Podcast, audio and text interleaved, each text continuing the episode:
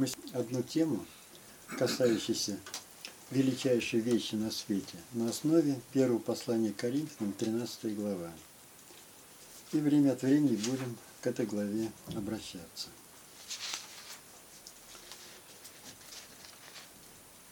Величайшая вещь на свете – это любовь.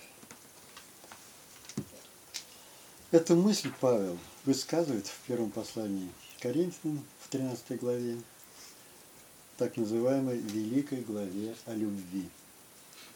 В главе 12 он говорил о чудесных дарах Святого, Святого Духа и завершил ее словами. «Я покажу вам путь еще превосходнейший». Этот путь как раз и есть путь любви. Вот три причины, почему любовь самое замечательное, что только есть в этом мире. Во-первых, Любовь – величайшая вещь на свете, потому что без нее все обесценивается. Откроем с вами 13 главу, первого послания Коринфянам, и прочитаем с 1 по 3 стих. Если я говорю языками человеческими и ангельскими, а любви не имею, то я медь звенящая или кимбл звучащий.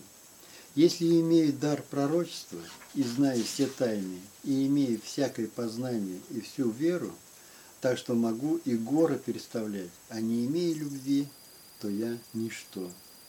И если я раздам все имение мое и отдам тело мое на сожжение, а любви не имею, нет мне в том никакой пользы. Представьте себе такого человека, красноречивого, одаренного, знающего, имеющего великую веру, который раздает все другим, а потом отдает самого себя. Так и хочется сказать, какой замечательный человек. Но в нем есть один нюанс. Он не любит людей. Его проповеди и наставления бесполезны. Это как сказано в, этом, в, в стихе, который мы прочитали, как медь звенящая. Он ничто. Для людей он велик, а для Бога ничто. Это происходит, когда мы делаем все это из неверных побуждений, а не из любви. Потому нет никакого и проку. То есть без любви, как мы прочитали, все обесценивается. Это, во-первых, то, что любовь – величайшая вещь на свете, потому что без нее все обесценивается. Во-вторых, любовь – это величайшая вещь на свете, потому что она включает в себя много других добродетелей. Прочитаем далее, в стихах 4 по 7 перечень свойств любви. Любовь долго терпит, милосердствует, любовь не завидует, любовь не превозносится, не гордится, не бесчинствует, не ищет своего, не раздражается, не мыслит зла, не радуется неправде, а сорадуется истине. Все покрывает, всему верит, всего надеется, все переносит. Из этого отрывка мы узнаем, что любовь значительно превосходит любые чудесные дары Духа, как в отдельности, так и всех их в совокупности. Любовь производит в жизни христианина такие качества, какие чудесные дары произвести не могут. Из этого же первого послания Коринфянам, главы 3, 12, 14, мы знаем, что дары привели Каринскую церковь к духовным проблемам и стали источником раздоров спорили, например, о том, кто важнее. Был такой факт. Эти проблемы могла разрешить только любовь. И тогда христиане в Коринфе не были бы завистливы и хвастливы. А различие в их дарах не имело бы никакого значения, о которых они спорили. Тогда они не были бы эгоистичны и считались бы друг с другом, а не только со своими желаниями, когда решали, есть или не есть идоложертвенное мясо, тогда они не радовались бы неправде, а сорадовались истине, и не терпели бы грех в церкви.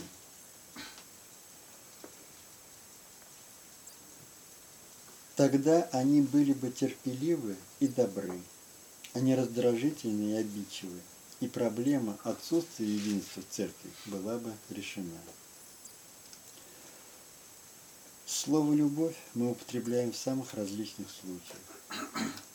Мы с одинаковой страстью можем говорить «я люблю тебя» или «я люблю свою семью» или «я люблю своих друзей» или «я люблю свою страну» и так далее и тому подобное.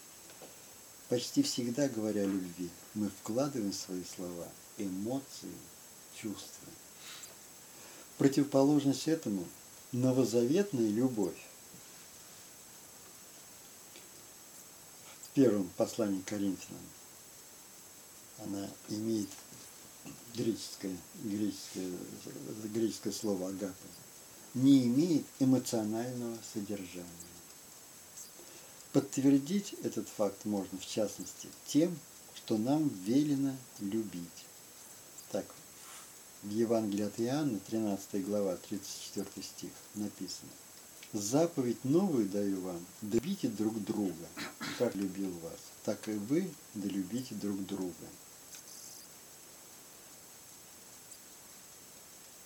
А ведь чувством, как говорят народы, не прикажешь. Здесь, здесь повеление обращено к воле. И вот в начальный, то, что касается лично меня, например, в начальный период изучения Библии, вот это истинное значение слова «любовь» было для меня неизвестным, недоступным, просто-напросто из-за того, что я мало, как говорится, знал Библию, и поэтому было своеобразным камнем преткновения, и слово «любовь», которое фигурирует в Библии, она преткновением являлась не только для меня, когда я находился в начальном, начальном периоде изучения Библии, но и для очень многих-многих людей, которые это понимают вот именно зачастую именно с чувственной стороны. Это слово «любовь». А агапа – это твердое волеизъявление, решимость сделать добро другим, несмотря ни на какие там, взаимные отношения. Сюда включается и терпение, и неэгоистичное поведение, отказ от высокомерия, грубости, раздражительности. И в этом смысле мы можем любить даже тех, кто нам не нравится и к которым мы не питаем теплых чувств. Вот представь себе, Бог говорит нам, что Он любит всех. Он на самом деле любит всех. Но как вот Он любит? Как вот это трудно, не изучая Библии, понять это, э, эта вещь, любить всех, когда среди людей сколько преступников, сколько людей, которые постоянно изо дня в день, как говорится, совершают грехи. Как можно, например, любить этих людей, которые причиняют другим зло, вред какой-то и так далее.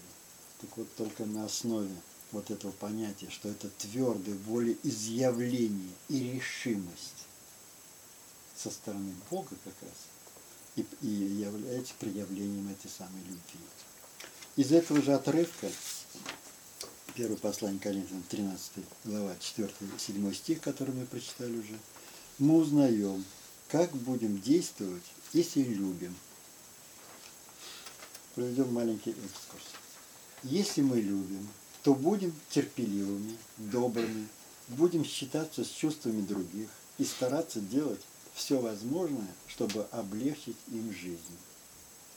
Ну, что значит облегчить жизнь? Это не значит, что вот облегчая жизнь другим, несмотря ни на что и так далее. Конечно же, это требует, чтобы, а, как говорится, адресат, которому направляется наши пожелания и действия какие-то, этот сам адресат должен стремиться что-то изменить свое, в своей жизни в лучшую сторону. Это не значит, что если человек, например, ляжет на диван и скажет, я не хочу работать. Вот ты христианин, вот давай помогай мне благодаря тому, что ты должен любить других людей. Вот помогай мне выжить, как говорится, в этой жизни и так далее. В смысле, со стороны этого человека никаких подвижек личных нет.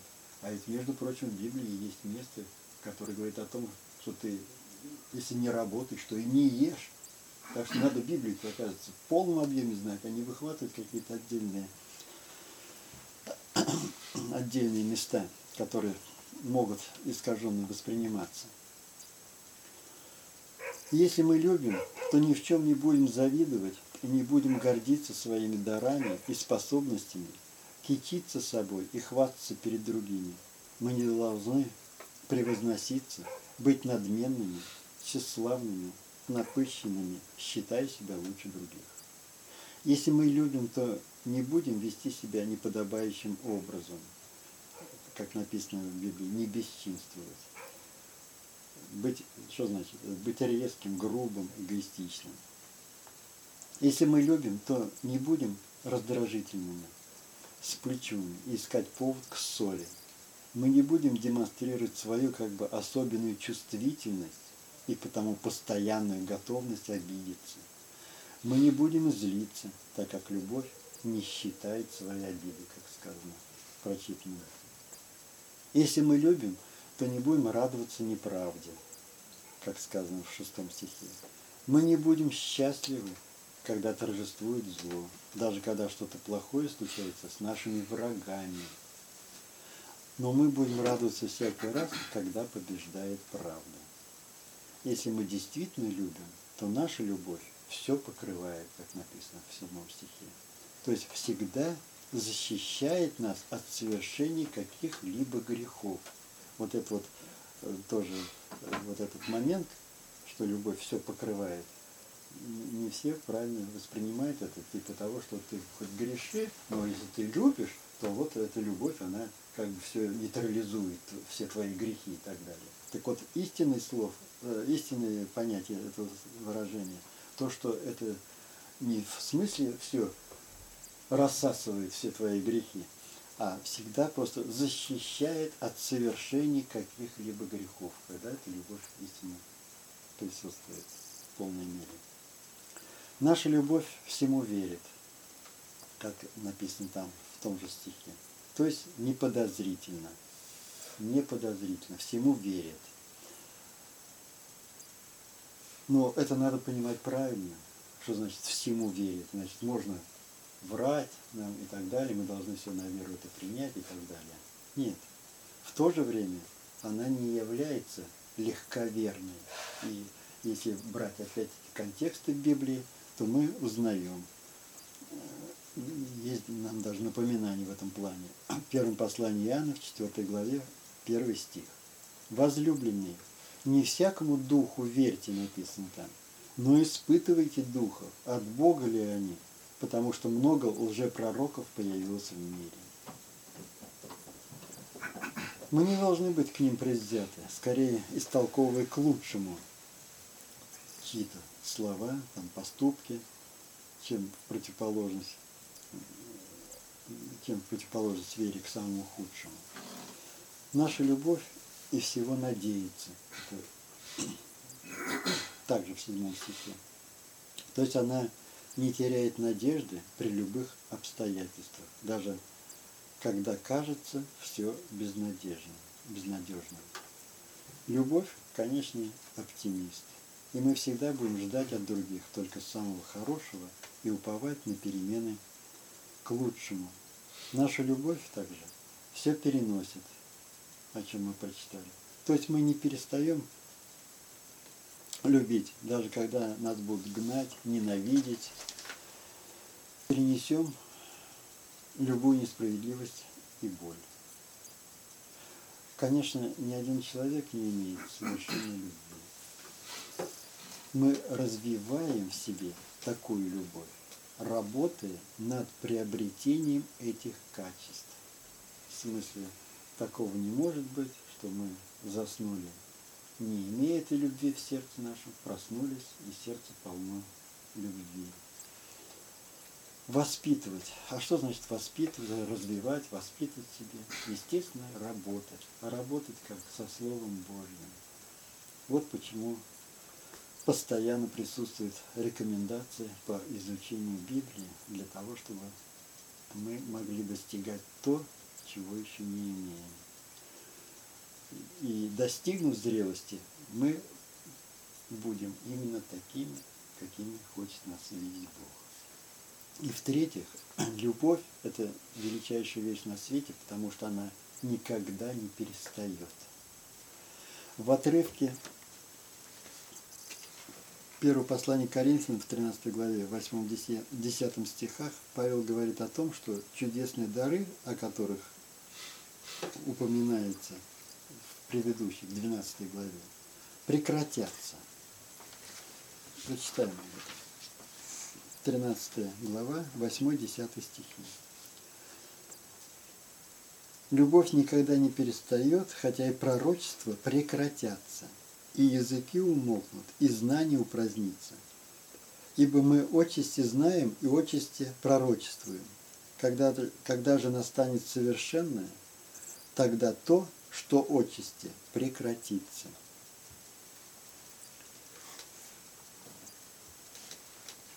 То есть, когда упразднится вся система этих даров? Когда пройдет время незрелости и настанет совершенное. То есть время зрелости. И Павел далее в 11 стихе сравнивает систему чудесных даров с незрелостью детства. Когда я был младенцем, то по-младенчески говорил, по-младенчески мыслил, по-младенчески рассуждал – а как стал мужем, то оставил младенческое. И далее в, стихах, в стихе 12 Павел говорит, что в период незаконченного откровения мы видим как бы сквозь тусклое, стех, э, сквозь тусклое стекло гадательное, как в зеркале, дающем нечеткое отражение. А вот когда придет совершенное время полного понимания, мы уже будем в противопоставлении этой ситуации – отражение в зеркале видеть четким, как там написано, лицом к лицу. Когда наступит это время зрелости? Церковь была тогда, тот период, имеется в виду, который описывается в первом послании к Коринфянам, в младенческом возрасте. И ей нужны были те самые чудесные дары, о которых в 12 главе подробно расписано чтобы пройти через период вот этого детства. Но когда детство закончилось, и она получила все Божье откровение, надобность в чудесных дарах отпала. То есть церковь приобрела зрелость. А теперь, говорит Павел в 13 стихе, пребывает сии три – вера, надежда, любовь. но любовь из них больше. Отсюда следует, что не только любовь, но и вера, и надежда